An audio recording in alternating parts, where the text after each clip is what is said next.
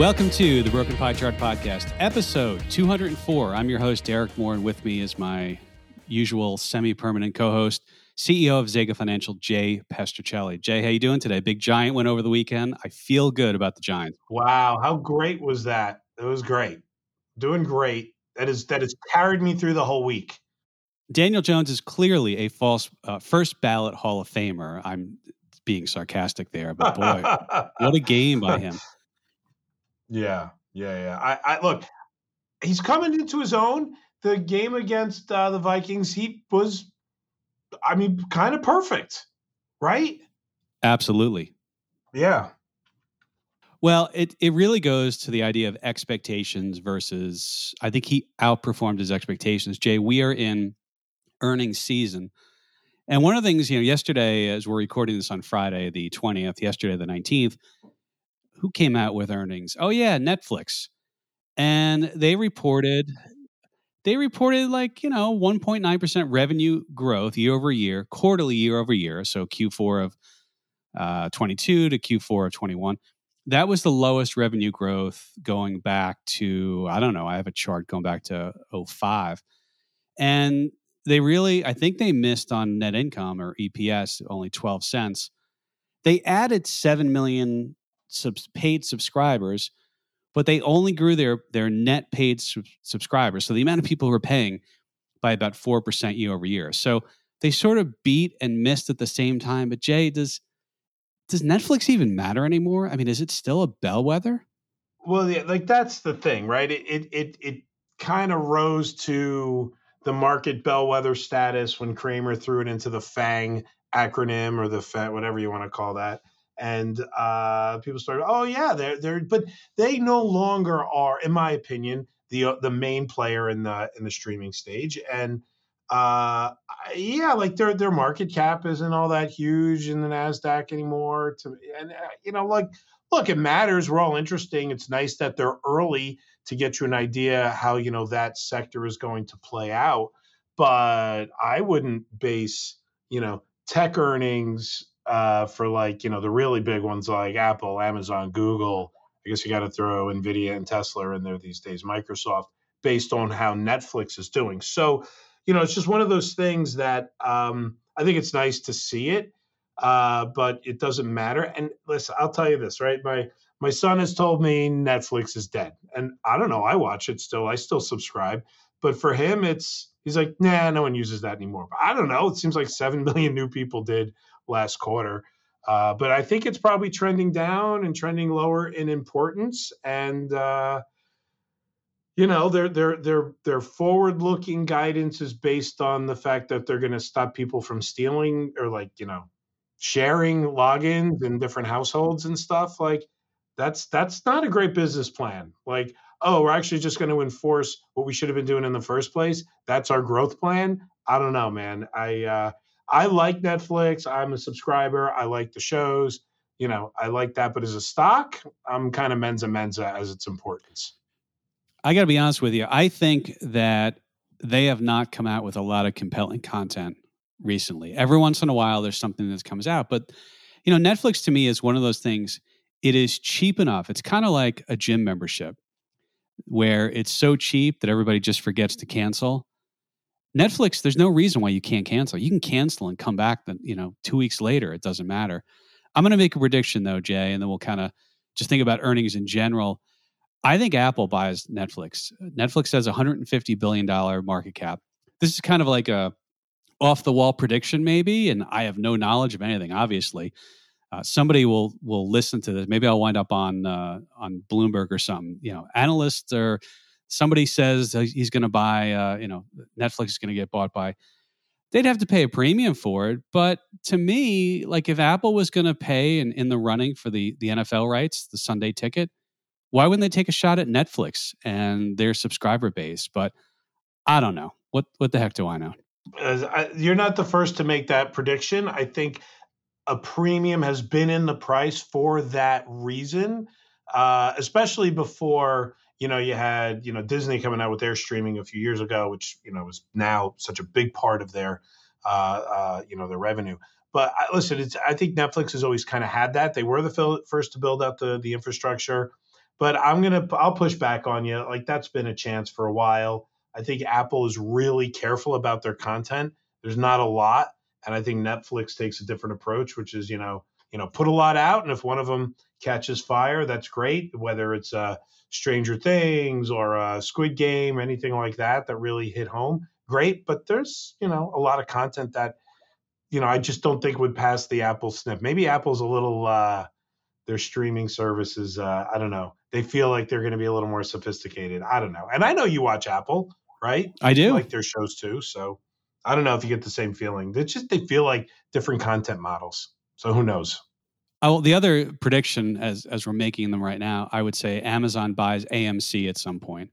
Like it to me, and I don't know if it would it would pass muster with the Justice Department and all that. That's a you know I don't have any knowledge there, but it's just the idea of they own the MGM library now.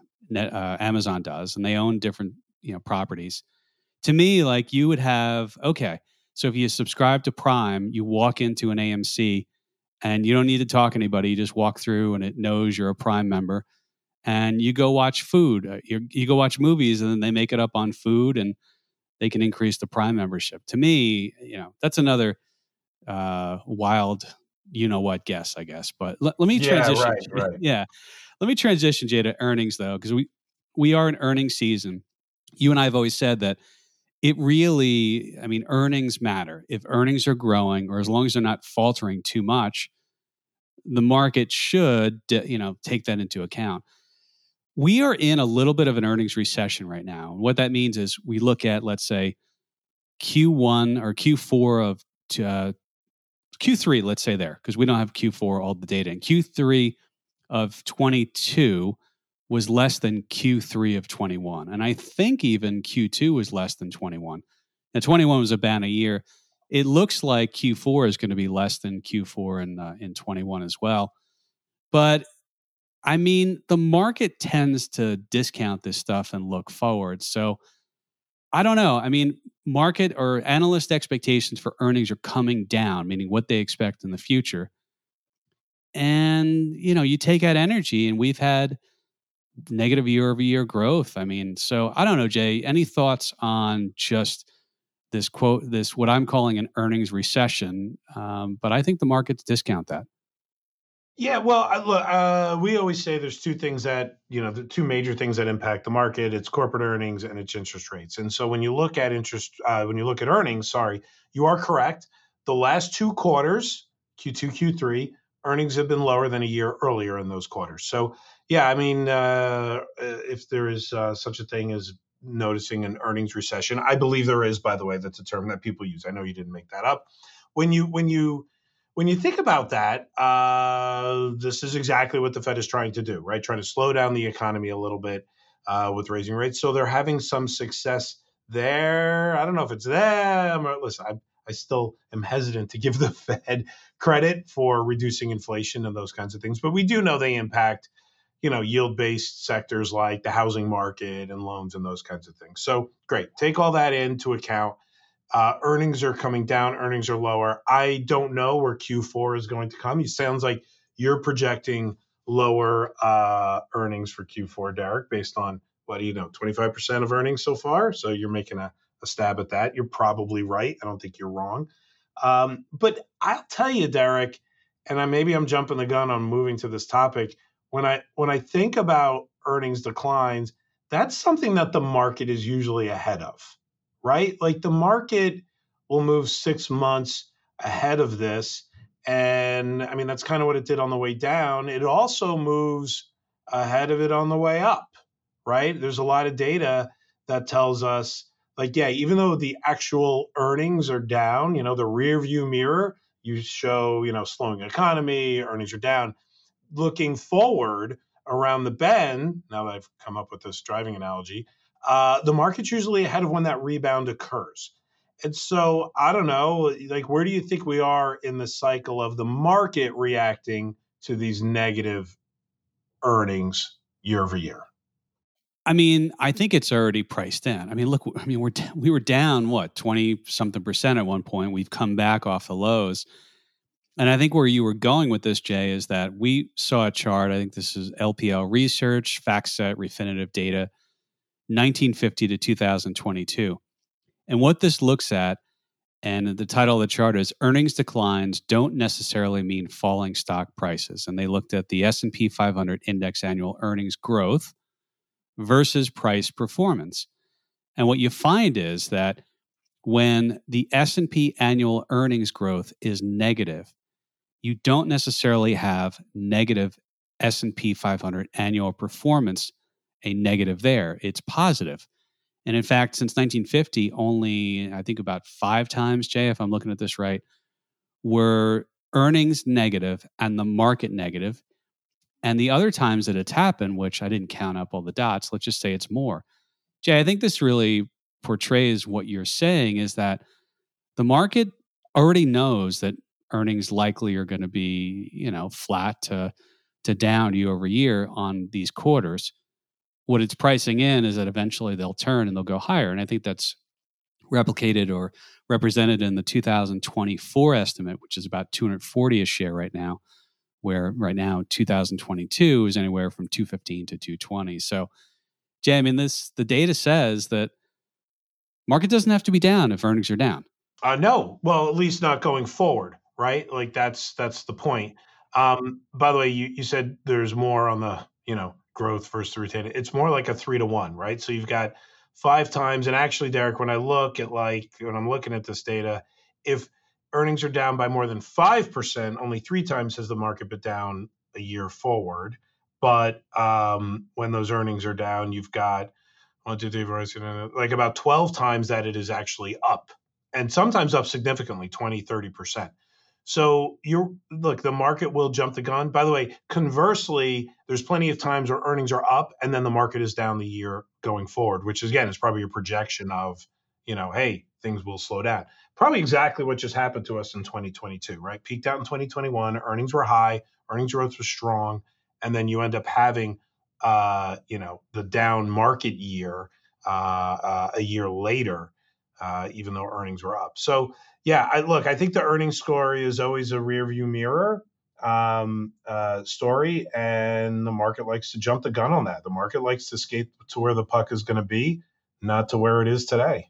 The thing that breaks down, there's really two two cases here. We'd say, okay, earnings, we already know about what earnings are going to be, and let's say the analysts are correct, and we know that analysts aren't always correct, and they they move their their predictions change over time. But the thing that that people making the bear case would, and I'm not saying we're doing that, is that, okay, margins, meaning the net profit margin, you sell a widget for a hundred bucks and it costs you 90 bucks to make the thing, you're making 10 bucks a widget. And so you have a 10% net profit margin, right? All in, all in cost. Well, profit margins have been on the high side, and those are actual profit margins. So, meaning ones that have been reported over the last, you know, 21, 22 Margins are really high. They've come off the record levels, but analysts still forecast profit margins to be in excess, I think in excess of, you know, 10%, maybe in excess of 20 uh, of 12% in 23. So I don't know, Jay. I mean, this is one of the things where if you were on the bear case, you're sort of saying that profit margins can't stay elevated going forward. And that even if revenues increase or stay flat, it's the margins decreasing. I'm a little surprised margins have held up as well as they have, considering we have the inflation, input costs are rising, wages are rising. But Jamie, this is really the the thing that if people on the bear side get wrong and margins hold up, well, earnings could be pretty good. Yep. Yeah, I'm I'm with you on that. I think uh, well, you know, actually, let's let's talk about sentiment, right, and where people are. If we're going to talk about the Bears versus the Bulls right now, sure. And um, that might be an interesting data point to rotate to, if you don't mind, Derek. You've got a little information here around kind of the what happens when you have you know kind of extreme bullish and extreme bearish sentiment, right? And I would I would argue that uh, less than one out of ten uh, pundits on TV or on through any media channel are bullish. It feels like they're all bearish with the oh yeah we're predicting a recession in the second half of the year message points. So you know, talk us through a little bit of that uh, data that you put together there, because I think it, it plays well into the the risk that the Bears have for being wrong versus the risk that the Bulls have for being wrong. Yeah, I mean, it's the uh, the AAII uh, sentiment survey, and by the way, is just as you said something there, like every analyst is saying there's going to be a recession. Like this is the most obvious recession ever, and it's almost like like you know it's contrarian you know it's to say oh, i don't think we're going to have a recession. And then you look at the sen- i think this is driving the sentiment though and i'm glad you brought that up because the what AAII is they look at individual investors they survey them and what they did was they said well let's look at the sentiment uh, bullish sentiment versus bearish sentiment and bearish sentiment is really high right now it's not quite as high as it was let's say march of 09 which by the way was the bottom but people's bullish sentiment, and this chart goes back to 1988, is the lowest bullish sentiment that's been registered. So, Jay, as a contrarian, you'd say this is probably pretty good for the markets. I mean, right when when the crowd believes one thing, usually the opposite happens. I like to joke and say the market will frustrate uh, the most people that it can. Like if the market had a will, which it doesn't, although it feels like it does sometimes, right? The you know things that are really counterintuitive uh, can happen uh, in the moment, and then when you look back, things, oh yeah, sure, that's obvious. So yeah, like if you wanted to take a contrarian position, it's hard to find a bull, and uh, you know there's very few. It's like you said, the lowest on this chart, right back to '88. This is uh, you haven't had a period of time where you had fewer people with a bullish sentiment. And that in and of itself is, uh, you know, it's like the VIX at 50, right? Fear is at its highest. That's the time you should be buying the market, right? Who who said when there's blood in the streets you should be buying, right? Was it uh, Buffett, right? I think that's Warren Buffett, Buffett, right? Right. So, you know, I'll give him. I guess I'll give him credit for that. He's a pretty smart guy.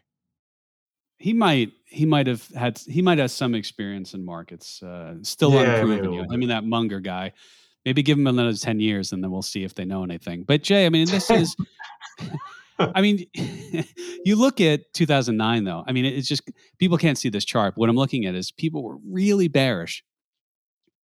Their sentiment was the not even the highest it's been. It's interesting look at that bearish sentiment back in 90 oh, we'll get to that in a second but yeah, I mean, that was the bottom of markets. Like, no, and what we saw, the behavior we saw from investors was really interesting back then because they, they kept them a lot of assets in cash and they remain in cash for a number of years, missing the rebound. And I'm glad you, I'm really glad you, because I hadn't thought about that. Like, if you watch CNBC, what are you going to see? Well, we expect a recession in Q2. We expect a recession in the latter half of the year. We're different on this because we think it's the la- last half of the year, not the first half of the year. Like if you look at all that, but I guess also if you're an analyst for a big investment bank and you like stick your head out on the chopping block and say, "Oh no, we're not going to have a recession and we're going to be up, you know, 15%." Really then they become Tom Lee. Tom Lee's that guy who says, "No, we're not going to have a recession. We're going to be up." It's I don't know, it's just I think it's a little bit lazy right now saying we have a recession. That's my contrarian take. Great. I agree it's a little lazy and you know what value do you provide uh, saying something that everybody else said i don't know if you're going out on a, on a limb and saying i'm bullish for the year but uh, like look it's that's the thing it's why we don't time the market right it's it's uh, you have to have strategies that are kind of all weather you protect you hedge against the downside in case you get the big sell off but you uh, you know it's it it will be to your detriment to you know prevent yourself from participating in the up years which there are you know more up years and down years by you know a factor of you know three to one. So you know it's just one of those things that you know i i like seeing this. I think if you're if you look at the fundamentals on the market and you mentioned a minute ago like the bears that are looking at things like earnings and what they're calling for in this environment you know it's hard to look past the fundamentals in the market, right? The market still seems a little expensive from a PE ratio perspective. Uh, you you've got the old adage, don't fight the Fed. We know they're still raising rates. They're gonna hold them higher for longer, right? Like so from a fundamental perspective, it says, yeah, like we should be cautious here. And I'm not saying, you know, buy the market with both hands right now, but uh, it's it's you have to look past that and you have to say it's always darkest before the dawn and there will be a time where there's going to be a low that you should be buying. I don't know if we've had it yet or not. If uh, you know September, October was it, but uh, you know longer term you need to stay invested in the market. And if you don't get it exactly right, you know this quarter or next quarter, it will be over time, and in probably not even that much time. By the way, I'll just mention that if anyone thinks they should trade off any of these predictions, that's not the case. All you need to do is look at our 2022 predictions we made in December of 21. Uh, we right. I'll link to the show. We made our 2023 predictions, uh, which I expect to be fully wrong as well. But uh, by the way, you know, as, as Jay mentioned, we do our our core thing we do is buy and hedge. If you want information on that, uh, reach out to me at derek.moore at zegafinancial.com. That's D E R E K dot M O O R E at Z is zebra, E is Eddie, G is George, A is Apple, financials up to you to spell correctly.com. Or if you just want us to cover a topic or have questions, we like hearing from those. A lot of times uh, people suggest topics and we wind up having them in. You know, speaking of being wrong, at the beginning of 2022, one of the hot trades that was recommended by a lot of analysts that said, well, we don't know about US stocks in 22, but we really think this is the time for international or emerging markets. And uh, Mike and I covered, we talked about value investing and how there's these different regimes where growth is the one outperforming on a relative basis. Then it goes to value. Uh, international stocks, I think it's been more than 12 years since they've outperformed large cap US stocks. But Jay, maybe EM and international finally had a little bit of a day in the sun. Who knows if it continues? It's expected though, because the dollar has come off its highs against all the major currencies. So I don't know. I, maybe EM gets a little run here, uh, although that is really China centric. Yeah, and I, I think that's a little. It's I by the way was in that camp saying U.S. is still you know going to be the the the place to be. I was there. I you know looks like that wasn't uh, uh, you know strangely enough not the right place you know, you look at Europe, you look at emerging markets, you know, you always, there's all these international currents that kind of impact that. And of course, geopolitical events will do that. Um, you know, raising treasury rates in America actually impacts, you know, the world's rates, uh, whether they want it to impact them or not. And yeah, I was on the wrong side of that trade. I still thought the US was the best place to be. But you look since, like, say, November, we had a conversation about this, right? You look at China's up 50%. Uh, what was uh, the rest of emerging market? Was it 30 on all of EM? Um, what it was Europe down, was, yeah. Developed I think so, yeah. nations were they up too, right? EFA, right? That ETF. So you you look at those, and it's one of the things that nobody wanted to even be close to those countries, and it turns out that was the place you were supposed to be. Which just goes back to the contrarian point, right? Like the common knowledge um, is probably the wrong knowledge. I mean, another obvious area too. I agree, and it's. I mean, look, we, you and I have been doing this long enough to know that when everyone says something, a lot of times it's not the case, or sometimes it is the case. And look, I mean, as you've made the point again and again, markets over time are up more often than they're not, and on average, the compounded annual growth rate, you know, depending upon how many years you put in the study, is some, I mean, probably right around 9, 10% over a long period of time. Certainly 7, 8, 9, 10%, something like that. Yep. Uh, the other obvious place, Jay, I think that people are predicting a total collapse, a 2008 like collapse, is in home sales. And look, I, you and I aren't experts in this market. I'll speak for you. You can speak for yourself in a second, but you know, we're we're not uh, looking at this stuff as as closely as let's say people who are in this business. You know, we're we're in equities and derivatives and options and things like that. Look, I mean, home sales are down year over year. I think the latest one from the National Association of Realtors, if I'm looking at this graph correctly, uh, December was down 34% from the year before. November was down 35%. Uh, uh, October was 28%. I mean, you and I have been trading markets in a long time, and there is a bid and an ask price.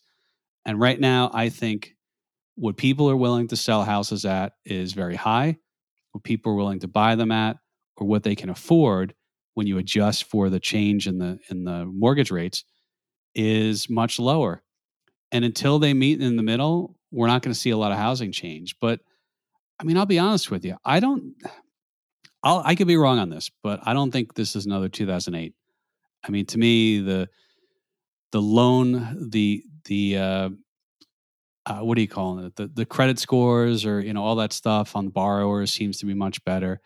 I mean, what the heck do I know? But I don't know. I think just you're not going to see people move as much if they're in a 30 year mortgage at three percent, right? Yeah, I mean, you're almost you're almost kind of stuck in your good deal. Like you can't you know, you can't rotate out and move when you're going from a, I mean, under 3%. I know plenty of people that have a 2.75, you know, 2.6 rate, and you don't want to go to a 6% rate. Like that takes time to digest, right? That takes time to accept. And that huge, you know, uh, real estate wave that we had in 2020, 2021, the, the boom there was driven by lower rates. And, you know, I said it earlier, the Fed impacts things like real estate market because of mortgages. And so, uh, you know, if you're trying to make the point, and I think you are, that, you know, right now the expectations of a seller and the expectations of a, of a buyer are very different. And that's going to cause uh, stagnation slash declines in volume.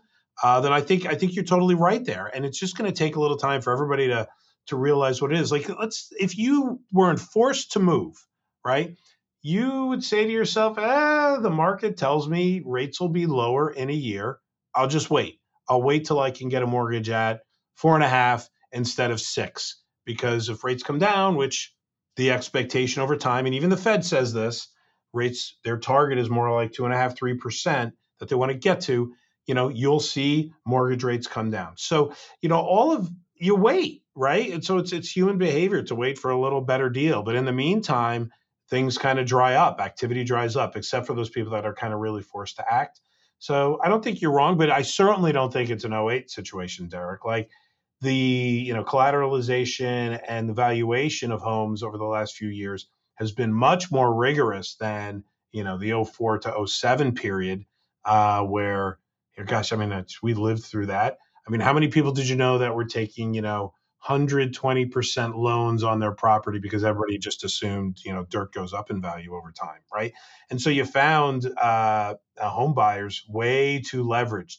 The banks didn't do that this time around right? We have a we had a client hopefully he's listening today uh, that uh, sold a house and bought a house and the house cost $800000 but the bank said well the comps are 500000 so you got to come up with the rest. And even though he was you know, going to put down 20% and all that normal stuff, he still had to come up with half the value of the house. And so he he needed a lot of equity that in the past to come up with a lot of cash to actually even get a mortgage, right? He had to come up with essentially 400,000 and still had his mortgage. So all that being said is I just this time is different uh, for sure. That's not an excuse. It really is different. I don't see the leverage and risk in the housing market that we saw, you know, in that period leading up to the 08 collapse. That's an interesting example. No, that's that's a good example. I, I was just thinking too. When I'm oh, so we bought this place in 2015. Our, my last one I bought was in 2001, and I feel like I shat, I had to show them like a W two, and that was it. And the last time, you know, it's you're showing them re- tax returns, multiple years, all. I mean, it's just this whole back and forth. It's it's yeah. much more strenuous. One area, and I and I don't know. Maybe somebody listening has more knowledge in this area I think I saw it might have been KB Homes or somebody else who said that in the in Q4, and I hope I'm getting this right. I'm looking at my notes. There was a 68% cancellation rate on new builds. So I think what that means is people contracted or put down a deposit, um, right, Jay? I mean, they put the deposit down and they say, well, you know, keep my deposit. I don't want to do the house anymore. Maybe because the mortgage rates went up. I don't know what that means, but that's an interesting side note. Uh, or maybe they found other people. Or, or to your point, they can't sell their existing one for what they thought they could. Right. Right. So it's either oh I don't like the mortgage rates I'll just give up the deposit I don't know typically what the deposit is on a on a new build uh, that probably varies and but they probably also can't sell their existing house right So I think there's a combination there, Derek, of you know, but you talked about the bid and ask spread between buying and selling houses, and uh, the impact of higher rates, and maybe they're going to wait a little while. Another area to look at. Uh, yay, we did it. In I'll call it in that column, the Manheim U.S. Used Vehicle Value Index. It was negative, meaning uh, I guess a year over year comparison. They've come all the way back down. Remember, used cars went up in price, but what a what a classic case. Anyone who's who wants to understand economics, this is a case of a substitute used cars are a substitute for new cars, and new cars were tough to get or the prices went up. So the substitutes went up as well. And I, I knew people telling me that, you know, a car they bought five years ago, they were selling it for more than they paid for it. That's come all the way down. I don't know if we need to spend any time on that, but it just, yay, we did it. We got used cars down, Jay. Yeah, it's like uh, we had an inverted curve in the used car world, right? That doesn't happen yeah. very often. That's but right. That was, you know, I think you and I would both agree driven by supply constraints, right? Getting you know chips to build cars was really difficult. Remember all those stories around that. Glad to see that that's coming back to normal, right? You should not have to pay more for a used car than a new car. I experienced the same thing, uh, and I know plenty of other people that. Uh, you know that are our clients that have bought a car in the last couple years sometimes forced to buy a car. Uh, you have a car accident. And insurance companies were happy to total cars and pay out at you know this this rate. And you know you'd still have to come up with twice as much money to replace your car that just got totaled. So it was really uh like it was actually hard. Like if you know uh gosh I, I can't even go into the, the the stories are ridiculous of oh i got in a car accident wasn't my fault but guess what now i gotta you know the and the insurance company told the car gave me more than i paid for it it still wasn't enough to buy the new one as a replacement right it's really you know that hardship needs to go away, and it's good to see that uh, that financial drag, I should say, needs to go away. It's good to see that that's coming back into into normalcy. I still own the Jeep I bought in I think it was 2008, and I remember I walked into the dealership, you know, in the middle of the financial, or you know, a big part of the financial crisis, and they were so happy to see me. I think I was the only one in there, and my Jeep has a lifetime transmission warranty. Still own the Jeep. Um, that's a good reminder too. Every five years, you got to take it, take it and get a a, uh, a, once over, you know, at the dealership. But finally, Jay, thinking about giving it a, a once over to the volatility world. Normally, volatility in equities and FX, so that's currencies, and then bonds. There's different volatilities. There's the MOVE Index, which is a, a B of A thing that measures the volatility in in uh, fixed income. JP Morgan has an FX volatility index, and then, of course, the VIX. These two, if you look at from the end of 21, sure, volatility was up in equities, but it was way higher in currencies and way higher, the highest in fixed income. No surprise given where rates were. And, but lately that's been coming down, but there's still a separation in how much more volatility, meaning the premiums, I would assume, used to to hedge or, or or, take positions on those types of underlyings. Jay, I don't know if you have any thoughts on this. I don't think it's a surprise, but it's still pretty wide. Yeah, I mean, uh, I think it's probably a, a tale of two cities here, right? I think we would argue that equity volatility is lower than you would expect for the amount of bearishness we just talked about earlier, right? You don't expect the VIX to be at a, you know, heck, under 20. It was just under 20, you know, a few days ago.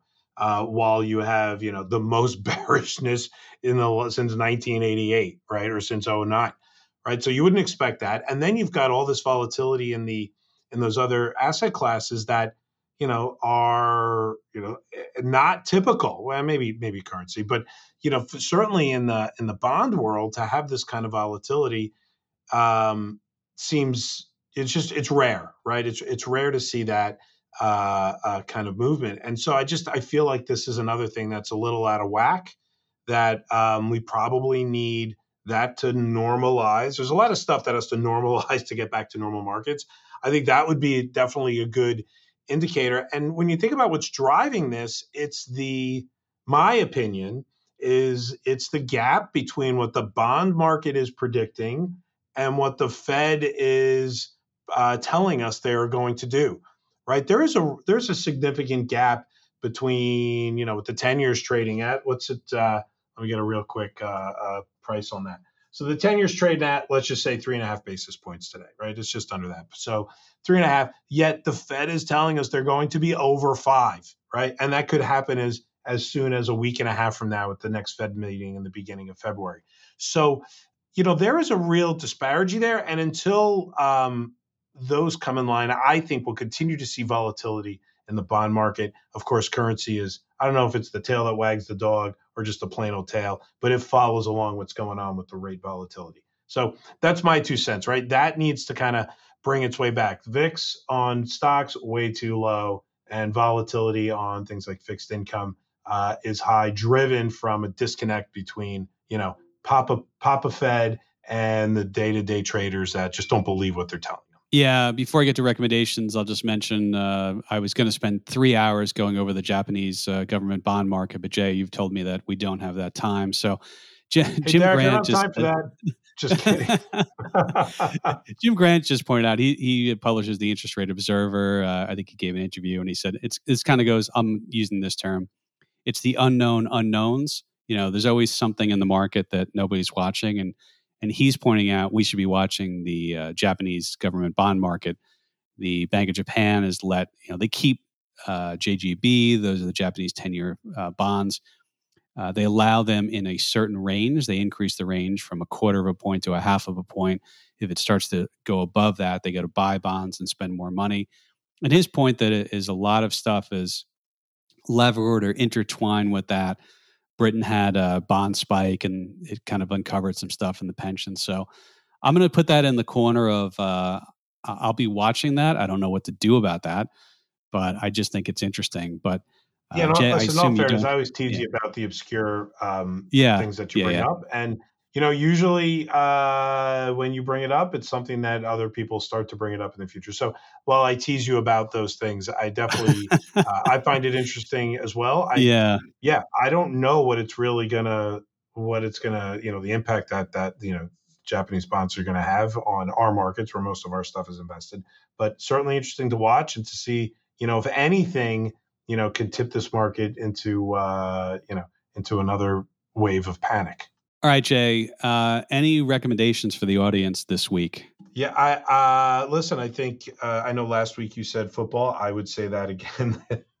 of course, they, will um, listen to this. No, I've um, you know, you know later. What, you know what? I've uh, gosh, I don't know if I I might have said this one last week already. Boy, if I'm repeating myself, you I said the menu already. I think. Uh, well, it's of course that was on HBO. Uh, you could watch that. Uh, and I think I talked about watching uh, Too Big to Fail and The Big Short. Also, good uh, uh, market movies, right? Certainly in this kind of time when there's uh, uh, extra fear. Um, yeah, you know, I'm gonna, I'm gonna, I don't have anything queued up for you this week on recommendations, Derek. It's been, uh, it's been that kind of a week. I have an anti recommendation. I listened to, uh, I listened to, I watched, there's a, a docudrama. It's like four episodes on Spotify. And the first episode I found was pretty interesting. Again, it's a docudrama about the the how they had to fight to get the the rights to the music and things like that. But then they did like each episode at the end of the one episode, they're like, oh, that's not how it happened. And then it was the the co-founder's view, and then it was like a lawyer's view, and then it was like an, an artist's view. Uh, I hate when they repeat everything and they just show different viewpoints. So I don't want to say it's a it's a don't watch, but I kind of didn't enjoy it. I am listening though, Jay, to uh, Bono from U2's audiobook. And it's just I bring that up because it's I think it's pretty good. It's interesting. I mean, I don't know if you were a U2 fan growing up, but um, you know, they were the biggest band in the world and probably in, in name regard still still that way. But I'm fascinated that in the audiobook, not only do they have him reading the chapters, but it's more conversational and they have backgrounds sort of like noise and fillers, and they also have some music that's intertwined. So it's really produced. It's not just him. And I think that's the new way that maybe some high end audiobooks will wind up being. I think uh, Malcolm Gladwell's done that as well. So there you go, Jay. All right, we did it. Under 40 minutes. Wonderful. I'm Derek. Thank you, Jay. Derek. Thanks for coming on this week again. And uh, for everyone else, we'll talk to you next week. See ya.